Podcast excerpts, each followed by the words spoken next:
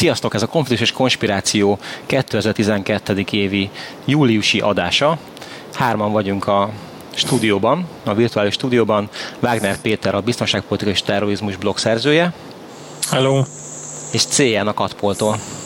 Hello. És jó magam, Benicsák Péter.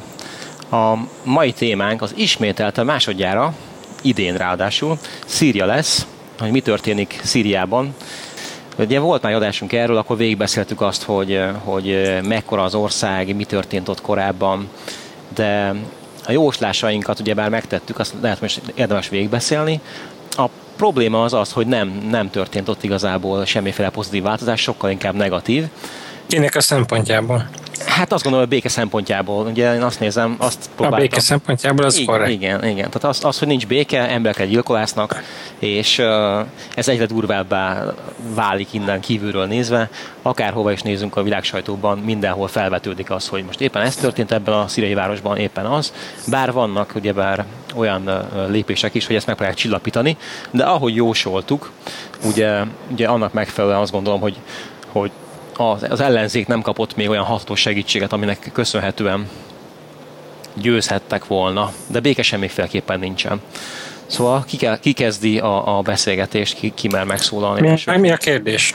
Hát mondjuk legyen az a kérdés, hogy, hogy ugye, ha jól emlékszem, 5 hónap ezelőtt volt az a, az legutóbbi adásunk, azóta mi történt? Ugye tudjuk azt, hogy van, van már ENSZ-es ö, ö, ilyen tárgyaló, ez envoy ugyebár, ilyen megbízott, és az Kofi Annan személyében, és azt is tudjuk, hogy voltak próbálkozások arra, hogy az ENSZ létrehozzon egy ilyen, egy ilyen missziót, de most ez éppen felfüggesztésre került a gyilkolászások okán. Ez, ez, a, ez a hivatalos jó, akkor én elkezdem. Be a politikai téren eldurvult a helyzet, erőszakosabbá vált a szír rezsim, miközben megerősödött katonailag, szervezetileg a szír felkelés. A szír továbbra is ugyanolyan megosztott az országon belül és az országon kívül, mint amilyen korábban is volt, ez semmi se csökkent. Viták vannak róla, de valószínűleg megjelent az al vagy a dzsihadistáknak egyes csoportjai is már a konfliktusban. Az ENSZ küldött egy, egy békemissziót, amelynek egy megfigyelő missziót, nem békemissziót, egy megfigyelő missziót, amely nem nagyon tudta beteljesíteni a feladatát, mert se a hatóságok, se a felkelők nem tartották igazában tiszteletben, és támadták. Nemzetközi szinten létrejött a Szíria barátai csoport, amelynek Magyarország is tagja, és amely azért jött létre, hogy a szír felkelőket támogassa. Egyre inkább a nemzetközi ország, a nagy országok polarizálódnak, ugye Kína és Oroszország és Irán a szír rezsim oldalán, gyakorlatilag mindenki más a felkelők oldalán, és amíg az Egyesült Államok és a Nyugat valamiféle, és az ENSZ természetesen valamiféle politikai megoldást sürget, eközben az arab országok, különösen Szaudarábia és Katar, az pedig erősen támogatja a fegyveres megoldást, bár erre majd biztos visszatérünk, ez többek között fegyverekkel, kiképzéssel, pénzzel. Vannak különböző lépések, folyamatok, ugye ennek a békés tárgyalásnak, az ANAN Kofi Annan főmegbízott keretében. Az utolsó ülés most volt Genfbe, ha jól emlékszem, a hétvégén, de ugye az orosz ellenállás miatt mindig csak valamiféle békés megoldás az, amit az oroszok hajlandóak támogatni, vagy jóváhagyni. Hát, hogy politikai szinten. Egyetértek az elhangzottakkal.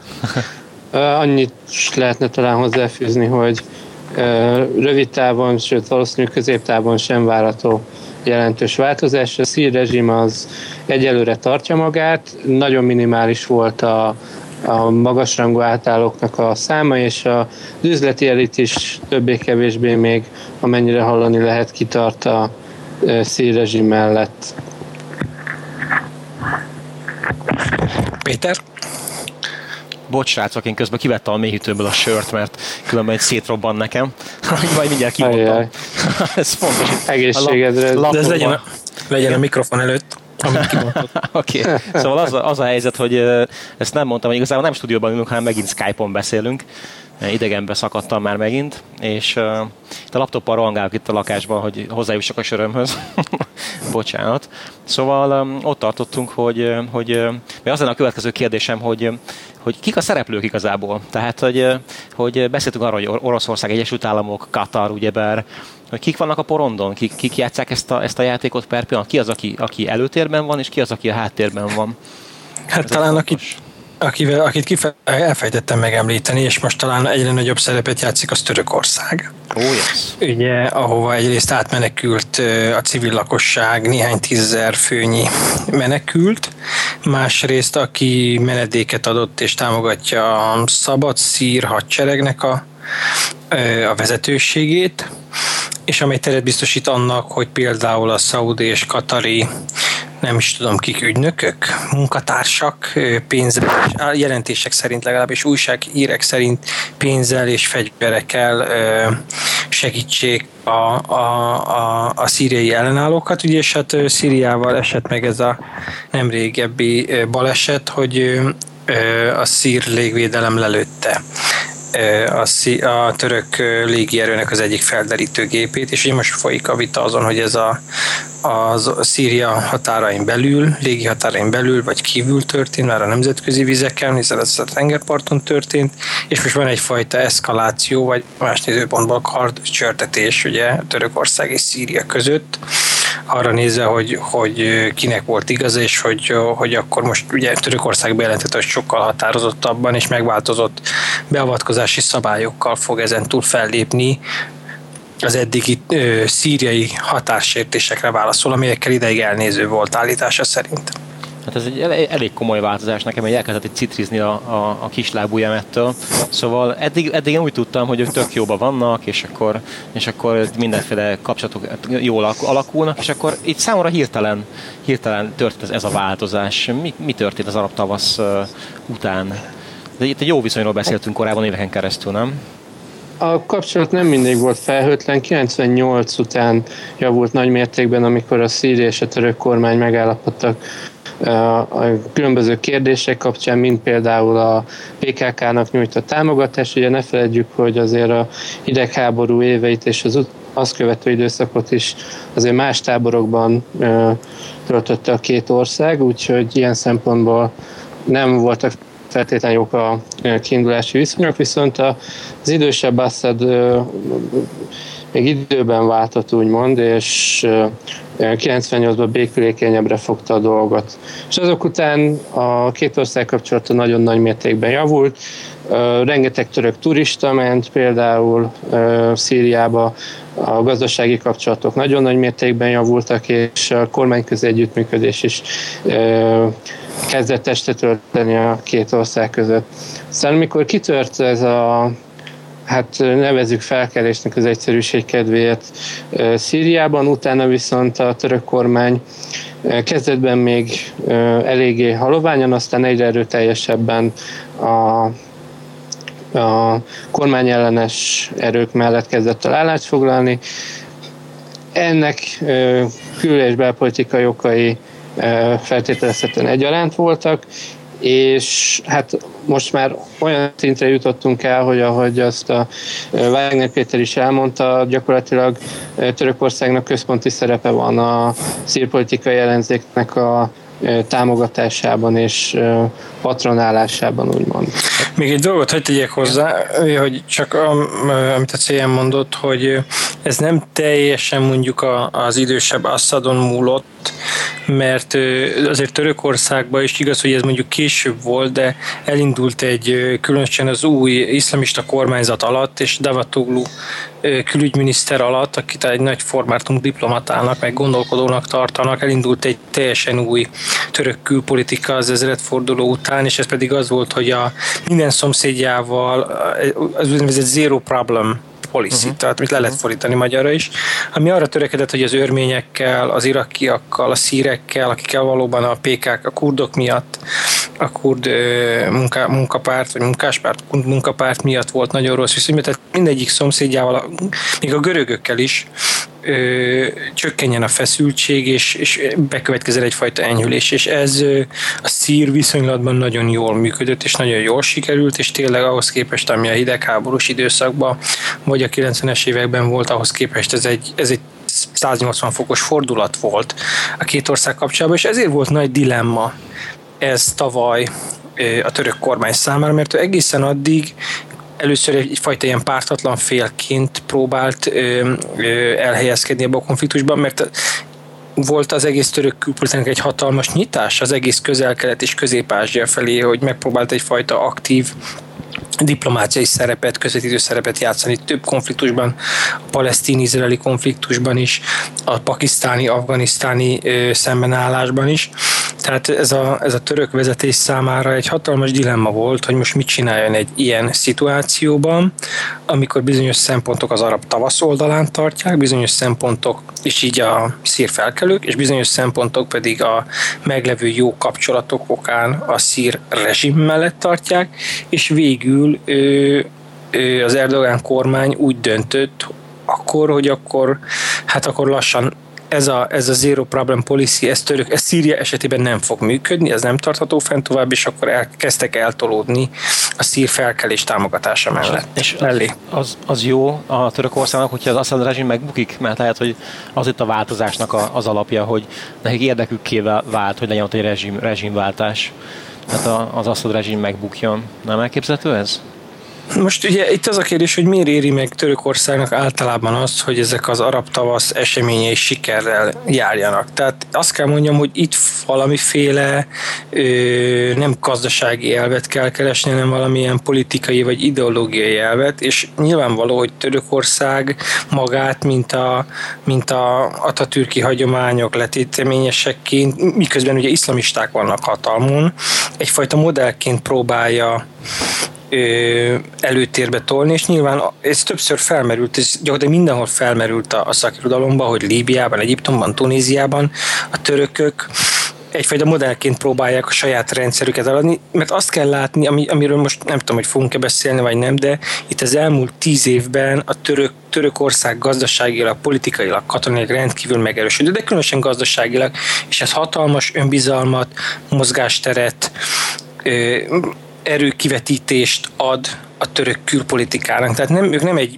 egy ilyen kisítő szereplőként tekintenek magukra, hanem mint egy komoly regionális szereplőre az egész közelkeleten, akinek ezzel a lehetőséggel élnie kell, mert ez a lehetőség felelősséggel jár. Tehát nem, úgy, nem, nem onnan nézik meg a, nem onnan ítélik meg a szírkonfliktus, hogy behúzzuk a fülünket, farkunkat, mert ha megbújik a rezsim, akkor jaj, jönnek az iszlamisták, meg a terroristák, aztán itt nagy káosz lesz, hanem úgy, hogy uraim, mi egy nagy ország vagyunk, erős vagy erősek vagyunk, gazdagok vagyunk, van bátorságunk, erőnk, ha itt konfliktus van, majd megoldjuk. Tehát akkor nem azért lehet Törökországban, vagy pontosabban Damaszkuszban török mézet vásárolni, mert a török méz az jó, hanem azért, mert ami török az jó. Jól gondolom? Ezt nem, ezt nem értettem. Ezt nem hát, értettem, hogy, de jó. Hát, hogy... Oké. okay. Um, menjünk vissza a saktáblához. Tehát uh, ugye beszéltünk arról, hogy Törökország van a, a saktáblán. Ki van még? Ugye van Oroszország, ők, ők ez, az, ez az ország kit támogat szerintem, inkább? Szerintem egyelőre maradjunk inkább a régióban, és akkor Jó. végigvetjük a szomszédokat. Menjünk körbe Először, akkor. és aztán a nagy játékosok uh-huh. jöjjenek a képbe, mert szerintem így lenne logikus. Hát van ott egyszer egy Libanon, ami már elkezdett kisé ugye bele sodródni ebbe a szíriai konfliktusba. Itt ugye egy hónapja talán, lehet, hogy már több is voltak fegyveres összetűzések a, az alavita közösség meg a szunita közösség között Libanonban. Uh, ugye hát az alavita közösség az inkább a szír állam felé húz, ugye sokszor el szokták mondani, hogy maga Assad is ugye alavita, illetve a szuniták azok meg a felkelők oldalán vannak, mivel felkelés gerincét gyakorlatilag a szíriai szunita közösség adja. Emellett a libanoniak a libanoni oldalról fegyvereket csempésznek át a szírfelkelőknek, úgyhogy nagyon jók ott a viszonyok. Van egy Irakunk, ami szintén elkezdett... Bocsánat, csak annyit, hogy tegyek hozzá, végülis mondjuk az ilyen távolabbi szempontból az a fontos, hogy Libanon nem alakítja ezt a konfliktust. Tehát Libanon áldozat ennek a, a konfliktusnak. Így van, így van. Áldozata lehet. Attól igen, is függ, hogy a helyi aktorok majd hogyan fogják ezt az egészet feldolgozni, igen, igen. hogy mennyire durvul el a helyzet majd a igen. szíriai fronton. Irak? Ugrottunk Irakra? Oké. Okay. Irak. Irakban is a szunita közösség elkezdett kicsit bekapcsolódni abba a konfliktusba, itt is megy a, a fegyver csempészet, illetve Az állítólagos iszlamista felkelőket, akik állítólag megjelennek itt, azokat általában vagy irakinak szokták mondani, vagy Irakban harcolt és kiképzett fegyvereseknek szokták mondani. Azt, hogy ebben mennyi a valóságtartam, ugye innen nagyon nehéz megmondani, de ez egyáltalán nem egy elképzelhetetlen szenárió. Ugye elég sok szír önkéntes ment annak idején az amerikaiak ellen harcolni, és az iraki alkaida soraiban volt alkalmuk tapasztalatot szerezni. És hát azért valljuk meg, a szír hadsereg nem annyira professzionális talán, mint az amerikai, úgyhogy még akár hatékony, hatékonyabbá is tudják tenni az ottani felkelőket. Van egy iránunk, aki még szintén érdekelt a dologban. Itt ugye lehet utalni a szoros stratégiai kapcsolatra az Assad rezsim és Irán között. Voltak eltérő jelentések arról, hogy Irán mennyire folyt bele a dologba és mennyire nem akik szerint nagyon belefolyt, azok azt mondják, hogy embereket és fegyvereket küldenek az Assad rezsim segítségére, hogy hatékonyabban tudják leküzdeni a felkelőket.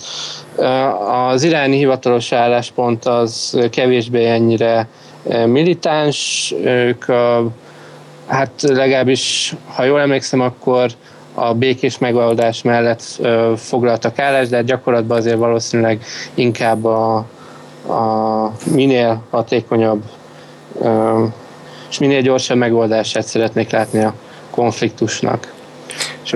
Bocs, még annyit, hogy fűzik hozzá, tehát, hogy jelentőségét tekintve a régióban Törökország és Irán az, aki két ellentétes oldalon belefolyik, és ezért a, éppen ma láttam, hogy az ENSZ-nek kijött általában egy jelentés az ENSZ biztonsági tanácsnak, amiben megállapítja, hogy Szíria tovább, Irán továbbra is fegyverekkel, nehéz fegyverekkel és lőszerekkel támogatja a szír rezsimet. Ugye itt, itt az egész közel-keleten van egy szír, rezsim, szír-iráni tengely, és gyakorlatilag mindenki más ellenük. Kivéve mondjuk török Irakot, ami, ami most egy ilyen sajátos pozícióban van ebben, most szerintem nem menjünk bele, mert az messzire visz, de szóval Irak az, az iraki belpolitika jelenleg olyan krízissel néz szembe, hogy például a, a szuniták sem tudnak nagyon foglalkozni a szíriai helyzettel, mert leköti őket a saját belső problémájuk, de a régióban, ha a felkelők oldalán Törökországba áll, és mellette a többiek, akkor a, a szír rezsim oldalán a régióban Irán áll, aki fegyverrel, politikailag minden módon támogatja, sőt általában kiképzőkkel, meg gárdistákkal is a, a, a szír rezsimet. És uh, beszéljünk Katarról, ugyebár az is ott körülbelül a, a régióban mondható, hogy én nem régen voltam a közel-keleten, és megdöbbenve tapasztaltam szó szerint, hogy Katar milyen kőkemény szerepet játszik ezekben a, a, a, az eseményekben. Ez, ez, valahol ugyan, történik? ez valahol ugyanaz szerintem, mint ami Törökországgal van. Katar egy külpolitikailag és pénzügyileg és politikailag stabil, folyamatosan erősödő ország világosan lehorgonyozta magát az Egyesült Államok oldalán, hatalmas bevételei vannak a földgáz és kőolaj és szolgáltató szektorból, és ezt a, ezt a politikai, külpolitikai és gazdasági stabilitást és erőt az a kis szaud katari kormány arra használja fel, hogy mindenhol jelen legyen. Ott van, ő, ott, ott nyitottak irodát a tálibok, januárban, mert ebben is főszerepet játszottak a katariak az amerikaiakkal és a németekkel, ugye milyen két partner találtak maguknak. Ott voltak Líbiában, ugye kiképzőkkel, meg, meg special forces-okkal, ott voltak Szudánban, és ugyanígy a sarkukra állnak, és, és most Szíriában ők elkötelezték magukat a arab tavasz és a felkelők és a szabadság mellett, és most ott vannak. Szíriában, ugye azt hiszem a szaudiakkal közösen ajánlották föl, de lehet, hogy csak a szaudiak voltak, hogy ők fizetik a fizet, tehát hogy, hogy bátorítsák a szír hadseregből történő dezertálást, ezért fizetik azoknak a dezertáló katonáknak a fizetését, akik, akik dezertálnak és átjön. És akkor és általában Isztambulba erre felírtottak egy, egy irodát, és ott megjelentek pénzzel, hogy akkor elkezdik folyósítani a fizetést azoknak a katonáknak, akik dezertáltak. Azért ugye gondolom fogjátok, hogy ez egy olyan ajánlat, amit, amit ugye ők betartanak elvileg, és ennek igazából nem lehet kiszámolni előre, hogy ez mennyi pénzt jelent hanem így öntik hát de... zsákkal a pénzt, hát igen, és, és fizetik és kész. Tehát itt, itt Kinek vagyon annak nagyon. Tessék? Kinek vagyon, annak nagyon. És nekik most megy a szekér az energetikai bizniszben. Ebbe, figyelj, ebbe fantasztikus párhuzamok vannak az afgán. Tudom, hogy nekem mindig minden Afganisztán a végén, de a, a 79 utáni afgán ellenálló csoportok gyakorlatilag ugyan, tehát itt, itt lehet a dinamikáját tekintve párhuzamokat találni, mert egyszerűen lesz időm megírom egy tanulmányba, hogy ott hogyan működtek, hogy ott is volt rengeteg felkelő csoport, ugyanilyen megosztottak voltak, mint a szírek, jött a külföldi forrás, aminek egyrészt érdeke volt, hogy egységesítse, mert nem lehet egyszerre 150 meg 1000 hadúrral tárgyalni, ugyanakkor az is érdeke volt, hogy a saját politikai szándékai szerint manipulálja ezeket az összefogott csoportokat.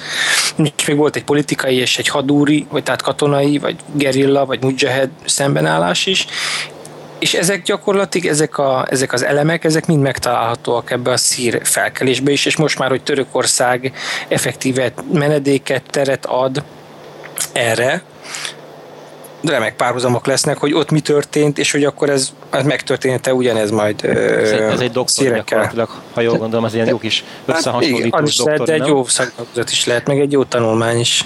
Aha. Tehát, ha jól értem, akkor azt akarod mondani, hogy Törökország Szíriának a pakisztánja. Igen. Lehet, hát, lehet, jó, lehet de, de jó, vannak korlátok, mert Pakisztán egy diktatúra volt, ez meg mégiscsak Igen. van egy szabad sajtó, tehát megírhat dolgokat, meg mégis a kormányt választják, le is lehet váltani, de az, az egy kicsit olyan, hogy mondjam, egy ilyen, ilyen vészharangokat kelt, amikor a szaudiak megjelennek, egy idegen országba, ahol egy harmadik ország menekültjei fegyveres felkészülést hajtanak, szerveznek, szerveznek, és elkezdenek pénzt osztogatni. És ugye még egyre az, Amerik, az USA még nem döntött el, ők még talán ebben nem léptek bele, de ugye ő is ugyanazon az oldalon áll, mint a szaudiak. Tehát akkor az embernek így csengett szerintem, vagy nekem is csengetett a csengő, hogy ez, ez tisztára ilyen illata, ilyen pakisztáni, afgán, afgán illata van, ami 79-ben volt. Meg 79 és 89 között volt. Uh-huh. És akkor, akkor ugye most már beszélünk a régión kívül, tehát beszélünk a nagy, nagyobb uh, kutyákról. Ugye Oroszország és az Egyesült Államok mindenképpen komoly szerepet játszik ebben a dologban. Melyikük milyen szerepet játszik? Ezt erről ki fog beszélni? Én beszélek szívesen az oroszokról, okay. de persze nem akarom Cientől levenni a szót, tehát nem, nem, akkor majd az amerikaiakról szól. Nem, nem, ezt nem akarom, tehát szakítsál csak nyugodtan közben, hogyha hülyeséget okay. mondok.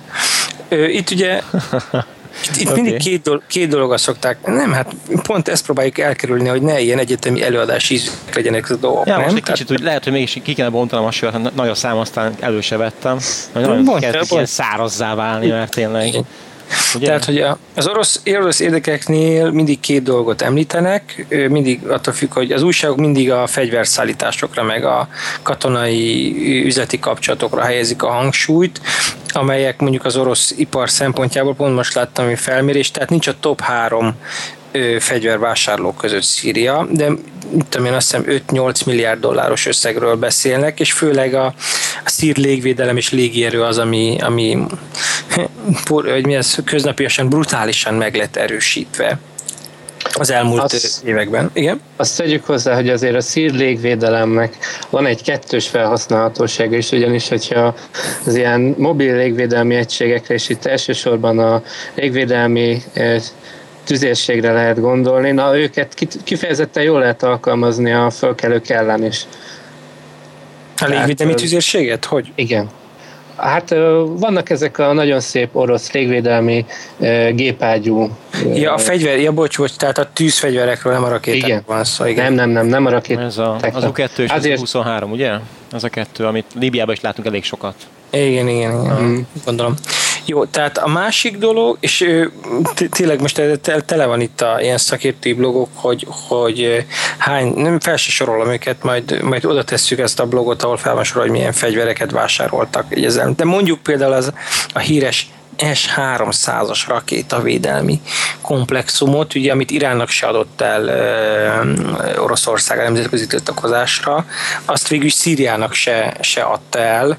E, Putyin ugye nem tudom, egy-két-három hete járt Izraelbe, ugye neki ők is itt mozgatják a szálakat, védik a szír de nem egy bizonyos ponton túl talán nem akarnak elmenni, de amiről beszélni akarok, és ami szerintem sokkal fontosabb a fegyvereknél, azok a politikai, külpolitikai érdekei Oroszországnak. És ez pedig szerintem sokkal fontosabb, mert gyakorlatilag számukra Szíria az utolsó ilyen politikai szövetséges a közel-keleten Tehát ugye egyrészt beszivatták őket Líbiába, hogy ezt már múltkor kibeszéltük, ami rendkívül óvatossá teszi őket, hogy bármiféle nemzetközi felhatalmazást adjanak, mert ugye az ő logikájuk szerint itt az van, hogy itt megint az történik, amit a nyugat akar, meg amit a nyugat mond, meg amit ki tud erőszakolni, és ennek ők ugye gátat akarnak szabni. A második dolog, hogy van ez a responsibility to protect, ugye, ami egy teljesen új elv a 90-es évek óta, hogy egy, ami gyakorlatilag azt mondja, hogy egy kormány nem mészárolhatja halálra a saját lakosságát a saját hatalmának megtartása érdekében. Ami ugye minden olyan rezsimnek veszélyt jelent, amelyik nem demokratikusan működik, és ebben már egy kicsit bele, belelóg Oroszország is, tehát joggal gondolhatja azt, hogy egyszer ránk is valakinek eszébe jut alkalmazni, vagy legalábbis felvetni az alkalmazását, és ezért az oroszok nagyon kényesen ügyelnek arra, legalábbis igyekeznek, hiszen mondtam, Líbiában már egyszer beszivatták őket ezzel, hogy, hogy ne lehessen ezt az elvet még egyszer alkalmazni, ugye, mert az elv az az, hogy a szír rezsim brutálisan lép föl a lakosságával szemben. Tehát ez a nemzetközi közösség mínusz Kína, India, vagy mínusz Kína, Oroszország fellépésének a jogi alapja, ez lenne, hogy mivel a szír rezsim nem tartja tiszteletben az alapvető emberi jogokat, és kínozza a saját lakosságát, és fellép fegyveresen ellene, ezért meg kell védeni a lakosságot akár a saját kormányától is, akár erőszak alkalmazása révén is.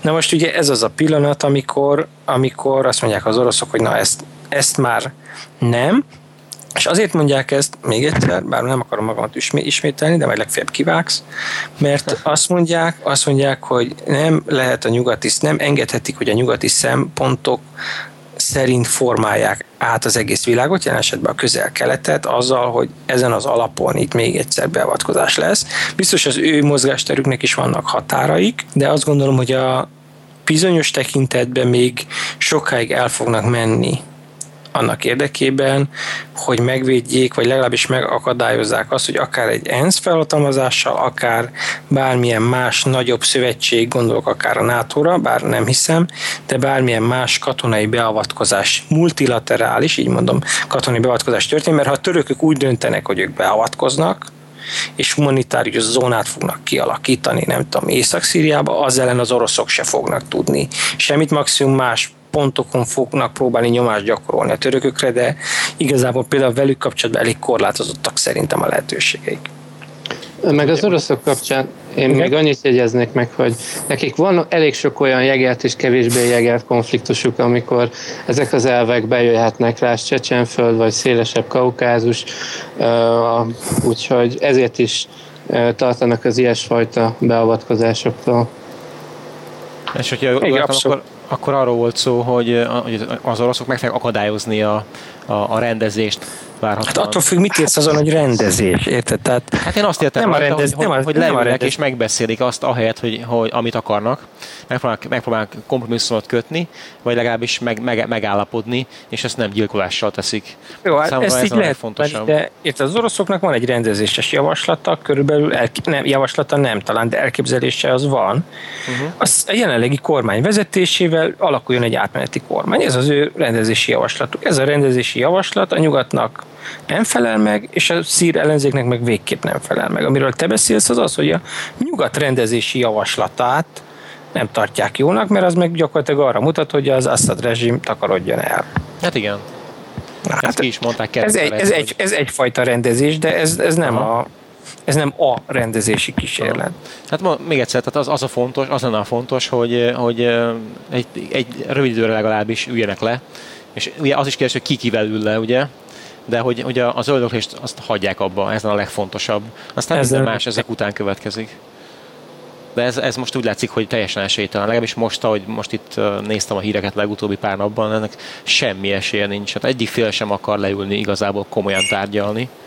Gyakorlatilag ennek a hétvégi újabb Genfi egyeztetésnek ugye az volt az értelme, hogy kitaláljanak valamit. Azt találták ki, hogy alakítsanak közös átmenti kormányt. Ugye itt a jemeni eseményekre tekint mindenki, amikor végül is nemzetközi nyomásra Szaleh elnököt, aki már hát csak az Egyesült Jemen élén legalább 20 éve volt ugye elnök, rá tudták venni arra, hogy mondjon le a hatalmáról, és adja át a kormányt a helyettesének.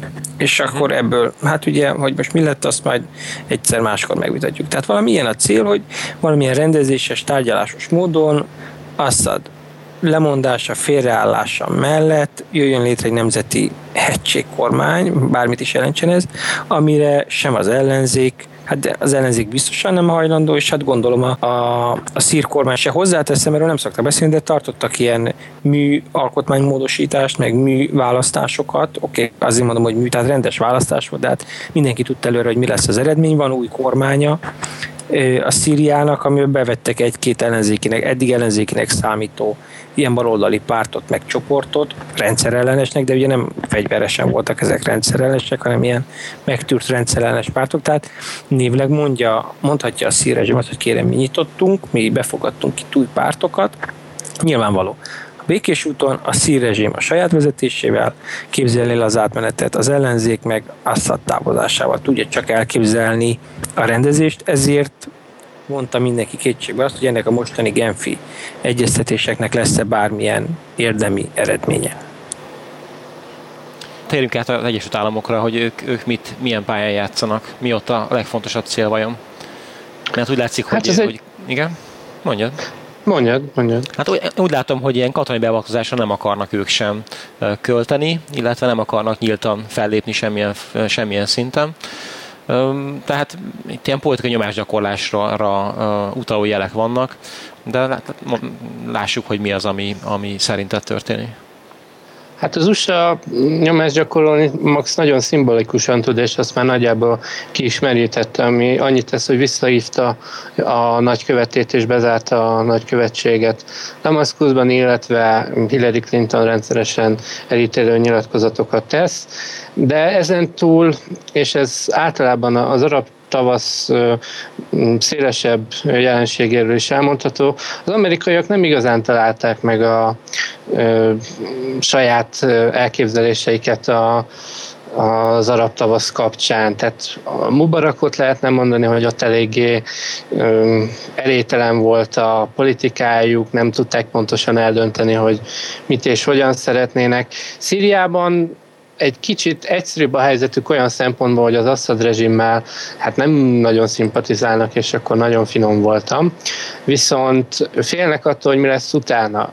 Ugye arról már korábban esett szó, hogy a szíriai helyzet azért elég sok vonásban emlékeztethet az irakira, ami annyit tesz, hogy a központi kormány esetleges bukásával a hatalom öröklődése, illetve hatalmi vákum kialakulása, az mennyi ismeretlen rejt magában, és Hát Szíria az, az az ország, ami, mint arra korábban is utaltam, azért a régióban egy olyan helyet foglal el, ami a egy regionális konfliktusnak akár a magját is adhatja. Tehát itt a libanoni száról már szó esett, ott van még a kurd kérdés, ami szintén egy esetleges uh, szírkormánybukásra megint napi rendre kerülhet, tehát uh, eléggé nehéz uh, megmondani azt, hogy mi lenne Assad rezsim bukásával. Plusz, amit megint sokan szeretnek előhozni, az az, hogy a szír állam rendelkezik jelentős mennyiségű hagyományos fegyverzet mellett, és itt megint elsősorban a hordozható földlevegő rakétákat és egyéb fegyvereket szokták emlegetni, ami ugye Líbia kapcsán is előkerült, zárója bezárva. Emellett pedig jelentős mennyiségű vegyi és biológiai fegyverrel is rendelkezik a Szíria, így a nemzetközi fegyverzet ellenőrök azért biztos vagyok benne, hogy valahol vakargatják a fejüket, hogy ebből mi lesz, hogyha egyszer ott valami államkudarszerűség kezd kialakulni. Bocs, Viszont... Még, még, még, még annyit fűznék csak hozzá, hogy csak biztos Péter, vagy CN is gondolt rá, most mindenki hisz, hogy őt is Péternek hívják, de nem. Tehát talán CN is nem lehet gondolt tudni. rá, csak nem mondta, ugye, hogy, az, hogy az amerikaiak ugye valóban tehetetlenek, és ugye elnökválasztás lesz és igazából számukra ez a jelenlegi dolog túl azon, tehát nekik azt kell imitálni, hogy egyszerre tesznek is valamit, de mégse kell semmit tenni. Tehát számukra ez, hogy itt, itt rendszeresen összegyűl az ENSZ, és így egyeztetnek, vagy bocsánat, nem az ENSZ, tehát itt a különböző országok összegyűlnek és egyeztetnek Szíria jövőjéről, meg az NSBT csonkán ülésezik, meg tárgyalról, de nem számukra ez egy abból a szempontból kényelmes, hogy mutathatják, hogy diplomáciailag nagyon aktívak, és, és nagyon ott vannak a szeren, és, és támogatják, és aktívak, de ekközben nem kell semmit csinálniuk, mert hogyha kellene, akkor nagyon nem tudnának mit csinálni. A probléma az, hogy az elmúlt 10 év, vagy 12 év a közvéleményben, Amerikában, meg Európában is hozzászoktat az embereket ahhoz, hogy valami van, aztán az amerikaiak beavatkoznak. Mert oda mentek Irakba, vagy oda mentek Afganisztánba, hát még Líbiában is megmutatták magukat, mert még a világ hány helyén ugye oda küldtek kisebb-nagyobb csoportokat. Tehát van egy ilyen közvélekedés, hogy ó, hát Szíri, hát mint az amerikaiak biztos beavatkoznak, aztán ott helyre teszik a dolgokat. Holott, amint azt Szén is mondta, nincs abban a helyzetben az Egyesült Államok, se gazdasági, se katonai, se más szempontból, hogy beavatkozzon. Arról nem is beszél, hogy az eddigi tapasztalatai, ha van valami az elmúlt 12 évnek, akkor akkor az az, hogy beavatkozni sokkal könnyebb, mint utána, a beavatkozás után valamit kezdeni azzal az országgal, ami a nyakukba szakad. Tehát még azt mondom, hogy még, a, még egy valamire való amerikai politikusnak el is ment a kedve attól, hogy olyan nagyon könnyen és íziben beavatkozzon, mert tudja azt, hogy nem ott lesz, nem hogy jelentkeznek majd a költségek, meg a politikai költségek is, ugye, amikor majd újra kell magát választani, bár hozzáteszem, ez ideig nem volt szempont, hiszen Bush is újra választották mindent tovább nélkül.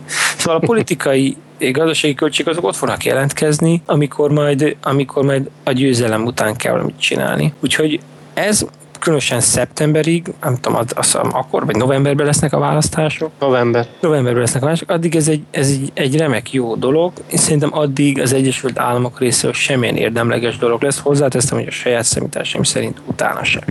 Hát végül is már, már Líbiában is az volt, hogy eléggé távolságtartóan kezelték a konfliktust, tehát nem szálltak be, nehogy mint az európai nagyhatalmak. Ugye a kérdés az, hogy végigbeszéltük ezt a két erős államot, beszéljünk a többiekről. Európai államok játszanak szerepet a szír konfliktusban? Én úgy tudom, hogy van, van itt egy-két állam, aki, amelyik, amelyiknek van szerepe, legalábbis a plegykák szerint. Tudtok erről valamit, mondjuk a britekre gondolva? Hát én is csak a britekre tudok gondolni, te még kire tudsz gondolni? Hát én másra nem, én róluk hallottam, hogy Na, azt, hát. azt tartja a plegyka, hogy, hogy direkt, direkt oda telepített emberekkel nem, nem csak, hogy támogatják a, a felkelőket, hanem, hanem a hadseregményben is részt vesznek angolok. Angolok vagy hát a briteknél ennek van hagyománya, szóval Igen. ilyen szempontból ez, ez nem lenne egyáltalán meglepő. Mind a felkelő oldalon, mind a felkelés levelési oldalon azért a brit fegyveres erőknek jelentős tapasztalatai vannak, úgyhogy kizárni nem lehet. És akkor másról nem tudunk ezek szerint, hanem a, a britekről hallottunk, ugye? Én max róluk, de Aha. róluk se igazán, de mondjuk róluk tudom elképzelni. Aha. De ezért nekik sincs túl sok arabul beszélő, arabnak kinéző ilyen fegyveres arca, úgyhogy nem Aha. tudom. Aha. Hát lehet, hogy csak plejka, ki fog derülni előbb-utóbb. Térjünk rá, rá az, az ENSZ szerepére, mert ezt érintettük többször is, hogy az ENSZ-ben ez, ez a tárgyalás folyik, meg az a tárgyalás folyik, meg hogy volt megfigyelő misszió telepítés, és hát nyilván oda telepített az ENSZ rengeteg felszerelést már uh, Szíriában, viszont a megfigyelő misszió nem, nem fut. Azt tudjuk, ha jól emlékszem, hogy Kofi Annan van megbízva ezzel, ugye február óta, ha jól emlékszem. Mi, mi várható? Mi az ENSZ szerepe per pillanat, és, és mi várható? Mit gondoltok? Én annyit tennék most első lépésbe hozzá, hogy Kofi Annan nem csak az ENSZ-nek, hanem az Arab Ligának is a fő megbízottja. Úgymond úgy, hogy ilyen szempontból úgymond regionális, plusz regionális támogatásra is rendelkezik, az persze megint más kérdés, hogy az Arab Liga általában nem feltétlen egységes, és a lépései azok nem a leghatározottabbak, de akkor is ez így szimbolikusan mindenképpen egy fontos pluszt jelenthet. Kofi Annan egyéb szerepéről, hát egy nagyon nehéz feladatot kapott, mondjuk ehhez már hozzászokhatott a korábbiakból, és hát a béketervei azok, hát hogy is mondjam, mivel ugye mindegyiknek az volt vala a lényeg, hogy az Assadot kitúrják a hatalomból, ezért eleve nem indultak jó esélyekkel, és amíg a kínaiak, az oroszok ott vannak a BT-ben a szírek mögött, addig nem is nagyon tudnak vele mit csinálni ilyen szempontból. És Kofi Annan, mint, mint személy, ugyebár az is egy érdekes kérdés, hogy eléggé, eléggé érdekes karriert futott be az ENSZ, az ENSZ munkája során. Vajon most sikeres tud lenni, mit gondoltok? Ö, nem. Nem? Szegény már megint? Figyeljetek, de lehet, ez egy, de lehet, hogy ez egy ilyen szarmeló, érted? Tehát nyilvánvalóan, mikor az ember elvállal egy ilyet, akkor vagy tudunk olyanokat, akik ilyen közvetítők voltak és sikeresek voltak? Norvégoknak hát, voltak sikerei Sri Lankán. De az nem ENSZ volt, az nem ENSZ volt, az nem, nem ENSZ volt. Nem. Hát azért nem. mondom. Hát Marti És bocs, bocs, tehát mi, volt, mi, mi voltak ugye a norvég sikerek, csak menjünk egy picit a Sri Lanka, mert ez egy jó példa. Próbálkoztak, próbálkoztak, ment a közeledés, finomodás sokáig. És aztán a, aztán a cunami után lezúzta a felkelőket. Pontosan. Na most akkor innen nézve, de mondjuk eltávolodtunk, én azt gondolom, hogy ezek gyakorlatilag abból a szempontból ilyen lehetetlen meló, hogy, hogy ugye mi a siker? Az, hogy van két ellenálló fél, mind a kettő kezében fegyver van, és megegyezzenek békésen. Ugye, tehát ezért ez azt gondolom, hogy aki, aki ilyennek megy, az, az valahol mindig valami, valami lehetetlen dologra vállalkozik, ahol a, ahol a cél talán az inkább ez a, ez a damage control, hogy, a, hogy, hogy már ne, kárcsökkentés. ne kárcsökkentés, hogy már akkor ne tízezer számra gyilkolják egymást halára, hanem, hanem csak ezer számra, vagy egy, a szereplők érezzék legalább, hogy azért a nemzetközi közösség megpróbálja rajtuk tartani a szemüket. És a Igen, ugye az ENSZ, az ENSZ mindig azt mondja, hogy ha nem lettünk volna ott, akkor sokkal rosszabb lett volna. Ugye, hát itt akkor fölmerül a kérdés, hogy mondjuk Kofi Annan ide, ide alatt mondjuk Ruanda, akkor mi lett volna, hogyha nem lett volna ott az ENSZ, ugye? Vagy a másik esetleg, hogyha az ENSZ szerepéről van szó, mondjuk Srebrenica, akkor mi lett volna ott, hogyha nem lett volna ott az ENSZ. Tehát igazából ilyen sikertörténetet nem igazán tudok mondani, de, de az biztos, hogy... Sierra a... Leone talán sikertörténetnek mondható, ami így közben eszembe jutott. Hát szokták hát azért volt ENSZ... Micsoda, bocsánat? Sierra Leone. Jó, igen, az igen. Igen. Kelet-Timor, ahhoz mit szóltak? Hát ott Kelet-Timor... végignézte, hogy leépítette magát a kelet-timori rendszer. Tehát ez Kelet-Timor az igazából azon múlott, hogy szerintem, hogy Indonéziát meg lehetett győzni arról, hogy, hogy vonuljon ki. Tehát szerintem az, az nem ott, az nem elsőbb az ilyen ENSZ tárgyalásoknak volt a, a, a szerepe. Uh-huh. De egyébként ez egy nagyon jó téma, mert erről, erről legalábbis itthon magyarul senki nem szokott beszélni, vagy írni, hogy az ENSZ ilyen szerep. Aha. Ez egy jó téma, lehet, hogy érdemes lenne beszélgetni, majd a kommentelőket megkérdezzük erről, hát ha írnak valamit, hogy beszéljünk erről, mert ez érdekes, hogy mennyire sikeres az ENSZ mondjuk a békefenntartásban, vagy mik mondjuk a mutatói, ahhoz mit szóltak, hogy mitől, mikor mondjuk azt, hogy sikeres, és mikor mondjuk azt, hogy nem sikeres. ez jó, mert szerintem a teljes, teljes mérési rendszert azt most nekünk kéne összerakni már, hogy Hát ezzel még nem sokan próbálkoztak, amennyire én tudom. Nekem van, egy, van, egy, van a kezemben egy anyag, ami, ami erről szól, és nem tudom, hogy publikus sem el, meg kell néznem, de, de mind, egy beszélgetés erejéig, főleg sör mellett szerintem erről lehet beszélgetni. A mindenféle felelősséget elhárítva magunkról persze. Nyilván ez, ez a lényeg ennek a beszélgetésnek. Szóval, akkor mi is a következő téma? Nézzük csak fegyverszállítás, azt már majdnem, hogy teljesen végigbeszéltük szerintem, nem? Hogy ugye Katar igen, szállít igen. fegyvereket, igen. Az mhm. egyes, meg az egyes államok az nem elvileg, de Egyes szállít fegyvereket a, az Oroszország. Igaz? Hát az Egyesült Államok, én onnan nézve ezt az Egyesült Államoknak, meg Iránnak, ugye elvileg a szír államnak szállítanak fegyvert. Oké, okay, hogy most már embargó van, tehát elvileg nem szállíthatnak, de ugye nekik ebből a szempontból nehezebb helyzetük van, mert bárki, aki az felkelőknek szállít, ugye az illegálisan teszi így úgy is. Akár van ellene enszembargó, akár nincs ellene enszembargó, hiszen azok felkelők. Uh-huh. Közben itt javítanám magam, ugye fel, felvetettem Márti Atiszának a nevét, mint sikeres ENSZ tárgyalóit, de hát ő sem volt sikeres igazából Koszovóval kapcsolatban. Ott most is egy ilyen standoff van, szóval korrigálom magam elnézést. Um, Szóval, és akkor, hát nem is tudom, lassacskán elkezdhetünk talán jósolni, nem, hogy mi várható uh, Szíriában, mit gondolunk. Vagy igazából a régióban mi várható, az sokkal érdekesebb kérdés, nem? Hogy azért vannak ott más országok is, mondjuk, hogyha benézünk Afrikában, mondjuk Maliban mi történik, a líbiai uh, uh, események után ugye teljesen átterjedtek oda a harcok. Mi várható a régióban, mit gondoltok? Ez egy jó kérdés? Ez egy jó kérdés, nem is tudok rá válaszolni. Tudjátok, miről nem beszéltünk még? Mondjuk Izrael szerepéről. Az egy ilyen érzékeny téma mindig, de, de biztos érdemes be, Szerintem Izraelnek egyelőre ebben nincs szerepe. Ő Mhm. tétlenül szemléli a sarokból, hogy, vagy a pályaszéléről, hogy mi történik, és izgul, hogy nem is tudom igazából. Tehát ők abból indulnak ki, hogy szerintem abból indulnak ki, hogy így győzelem esetén vagy káosz jön, vagy egy iszlamista győzelem, és hát majd eldöntik, hogy nekik az egyiptomi események és az egyiptomi fordulatok azok, azok sikernek vagy kudarcnak számítanak az ő szemszögükből, de nyilvánvaló a változás mindig mindenhol instabilitással jár, legalábbis rövid távon. Hát én Főleg a bevallom, közel-keleten. Nem csak a közel de minden, mindenhol, szerintem. Hát főleg ott. Hát de miért csak főleg ott Afrikában, nem? Vagy Ázsiában? Um, de ott is, csak ott nem ennyire látványos. Most, de most nem a látványról beszélünk, hanem arról, hogy instabilitást jelente, vagy sem. Valóban instabilitást jelent, csak ott azért a média visszhang az picit kisebb, mert ugye nem ilyen fajta stratégiai régióról van szó.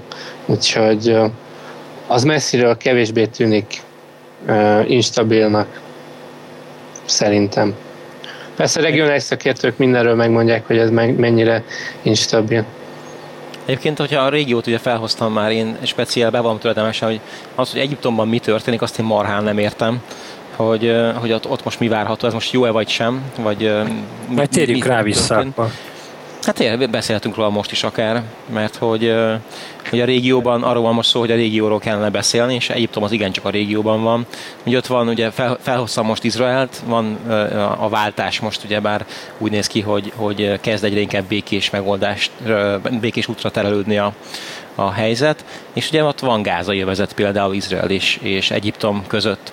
Ugye volt arról szó, hogy Izrael fenntartja a szerződést, a 79-es szerződést Egyiptom, aztán volt ennek cáfolata is.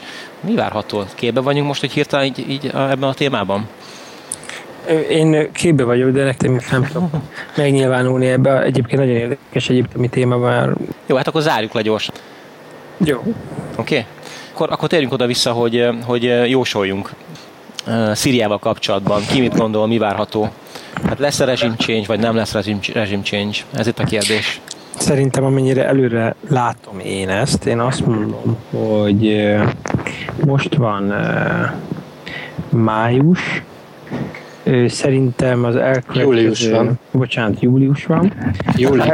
Júli, igen, július. Az elkövetkező jövő, jövő februárig nem lesz rezsimváltás. Igen? Ez az projektálásom, igen. Most nagyon És rosszul hosszú hallak távon egyébként. tovább sem. Hosszú Aha. távon tovább lesz, továbbra se lesz szerintem. És az ENSZ szerepére mit gondolsz? Ö, minimális marad. Minimális Igen? marad. Igen. Cén, te mit gondolsz? Um, én nem merek ennyire időhöz kötve jósolni, de én is azt mondom rövid távon, hogy nem lesz változás.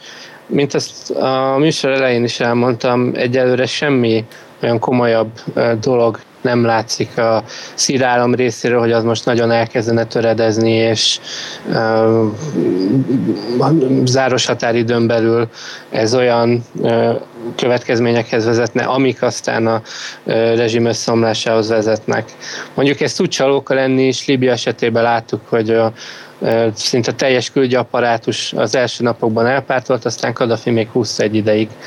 Tehát itt is nehéz jósolni. A lényeg az, hogy hát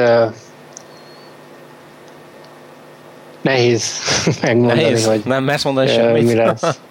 Nem, merek. nem, nem. Én, én merek. Én azt mondtam, hogy, hogy, hogy a rezsimváltás lesz-e, azt én nem tudom. Nem merem, oda nem merek mondani semmit, de abban biztos vagyok, hogy ENSZ jelentős létszámú csapatokkal lesz ott, és ha nem is katonákkal, de mindenképpen jelentős létszámmal lesz jelen az ENSZ Szíriában. Még azt is talán, uh-huh. talán megmerném kockáztatni, hogy idén.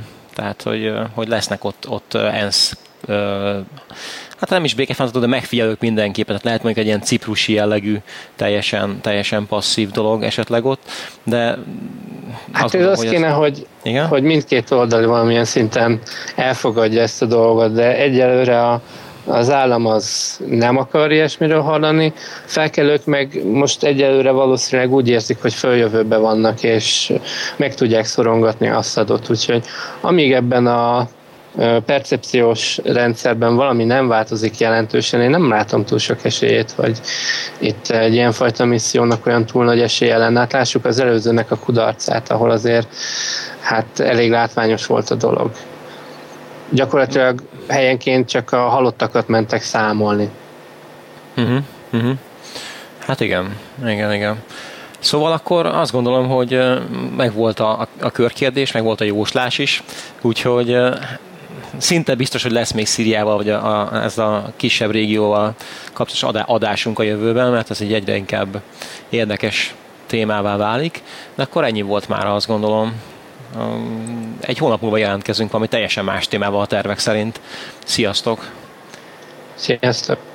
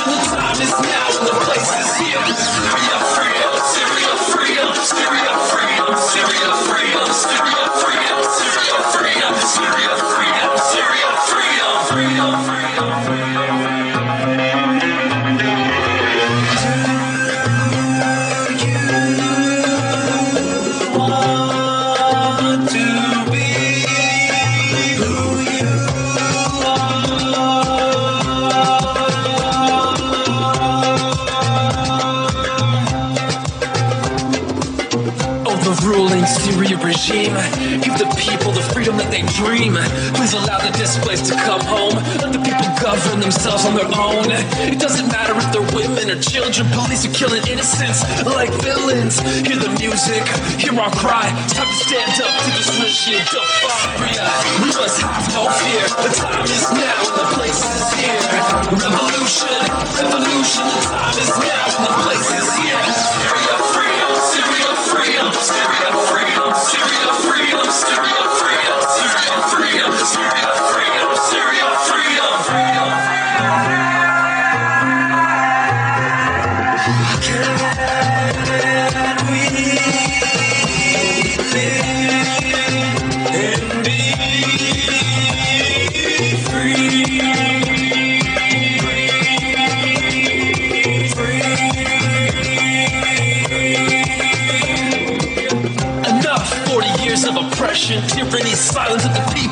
So much theft, so much injustice. The leaders leave us so disgusted. Take lessons with admiration of Egypt Tunisia's foundation. What are you waiting for? The United Nations to protect Syrian people aggravation. Syria, we must have no fear. The time is now and the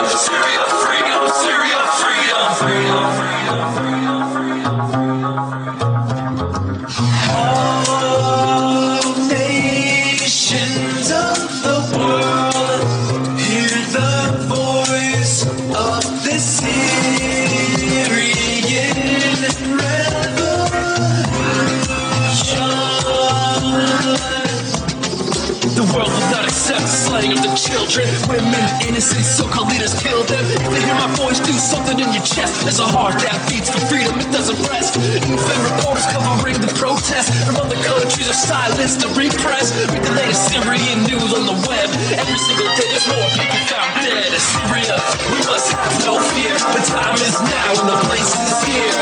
Revolution, revolution, the time is now and the place is here. Syria, we must have no fear. The time is now and the place is here.